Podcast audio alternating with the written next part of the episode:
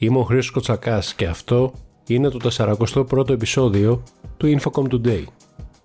Η Κομισιόν ενέκρινε μια σύσταση σχετικά με τους κρίσιμους για την οικονομική ασφάλεια της Ευρωπαϊκής Ένωσης, τεχνολογικούς τομείς οι οποίοι χρήζουν περαιτέρω εκτίμησης κινδύνου από κοινού με τα κράτη-μέλη. Από τους 10 κρίσιμους τεχνολογικούς τομείς, στη σύσταση ταυτοποιούνται 4, των οποίων η έκθεση στους πλέον ευαίσθητους και άμεσους κινδύνους τεχνολογικής ασφάλειας και διαρροής τεχνολογίας θεωρείται εξαιρετικά πιθανή. Προηγμένες τεχνολογίες ημιαγωγών, τεχνολογίες τεχνητής νοημοσύνης, κβαντικές τεχνολογίες και βιοτεχνολογίες.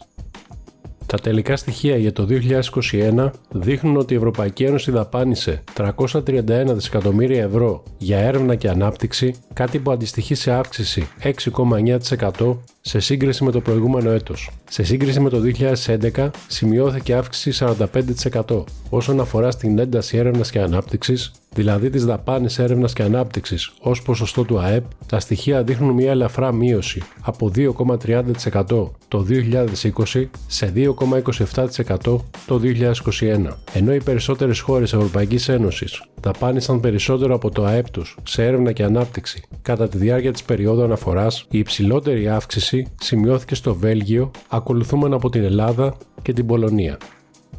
Σύμφωνα με έρευνα της CY, ο τομέας του λογισμικού και των υπηρεσιών πληροφορικής εξακολουθεί να προσελκύει τη μερίδα του λέοντος των άμεσων ξένων επενδύσεων με 20% του συνόλου. Στη δεύτερη θέση βρίσκονται οι επαγγελματικές υπηρεσίες και υπηρεσίες προς επιχειρήσεις, καταγράφοντας εντυπωσιακή αύξηση κατά 27%. Την ίδια στιγμή, παρά το γεγονός ότι ο αριθμός των επενδύσεων στην έρευνα και ανάπτυξη εμφανίζεται μειωμένος κατά 7% το 2022, η συμμετοχή των έργων αυτών στο σύνολο των άμεσων ξένων επενδύσεων στην Ευρώπη συμβαδίζει με το μέσο όρο της τελευταίας πενταετίας του 10% κάμψη παρουσία σε παγκόσμια ελευθερία στο διαδίκτυο για 13η συνεχή χρονιά, εν μέρει ως αποτέλεσμα της χρήσης τεχνητής νοημοσύνης για τη διάδοση της παραπληροφόρησης και την ενίσχυση της λογοκρισίας περιεχομένου. Αυτό αναφέρεται σε έκθεση της μη κερδοσκοπικής οργάνωσης Freedom House. Η έκθεση αξιολογεί την κατάσταση της ελευθερίας στο διαδίκτυο για 70 χώρες και διαπιστώνει ότι πολλές από αυτές, στις οποίες συμπεριλαμβάνονται η Μιανμάρ, οι Φιλιππίνες και η Κωνσταντίνα,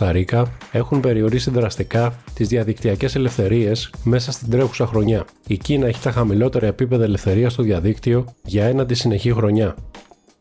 Σύμφωνα με τη Microsoft, την περασμένη χρονιά καταγράφηκαν μαζικές κυβερνοεπιθέσεις που εκπορεύτηκαν από κυβερνήσεις σε περισσότερες από 120 χώρες. Όπως αναφέρεται στο Digital Defense Report 2023, την περασμένη χρονιά παρατηρήθηκε αύξηση επιθέσεων κατασκοπευτικού χαρακτήρα, οι οποίες τροφοδοτήθηκαν και χρηματοδοτήθηκαν, σύμφωνα πάντα με τη Microsoft, από εθνικές κυβερνήσεις και καθεστώτα. Ταυτόχρονα, παρατηρήθηκε αυξητική τάση και στις επιχειρήσεις επιρροής στον κυβερνοχώρο. Τα στοιχεία δείχνουν πως σχεδόν οι μισές από αυτές τις επιθέσεις στόκευσαν κράτη-μέλη του ΝΑΤΟ και περισσότερο από το 40% στράφηκαν εναντίον κυβερνητικών ή ιδιωτικών οργανισμών που εμπλέκονται στην κατασκευή και τη συντήρηση υποδομών ζωτική σημασίας.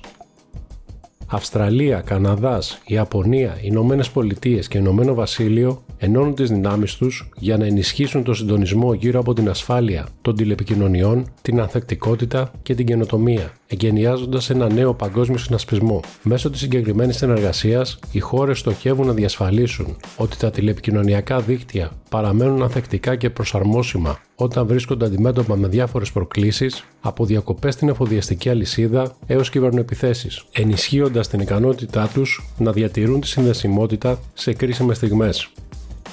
Και μην χάσετε το 7ο επεισόδιο των Smart Talks της διαδικτυακής εκπομπής που φιλοξενεί σημαντικά πρόσωπα από τον κόσμο της τεχνολογίας, των τηλεπικοινωνιών, της πληροφορικής και του επιχειρήν. Στο 7ο επεισόδιο, ο Δημήτρης Βαρουτάς, Αντιπρόεδρος Ηλεκτρονικών Επικοινωνιών της Εθνικής Επιτροπής Τηλεπικοινωνιών και Ταχυδρομείων μιλάει στην εκπομπή Smart Talks για τις τηλεπικοινωνίες στην Ελλάδα και την Ευρώπη, τις προκλήσεις, το 5G, το ρυθμιστικό πλαίσιο και τα μελλοντικά δίκτυα.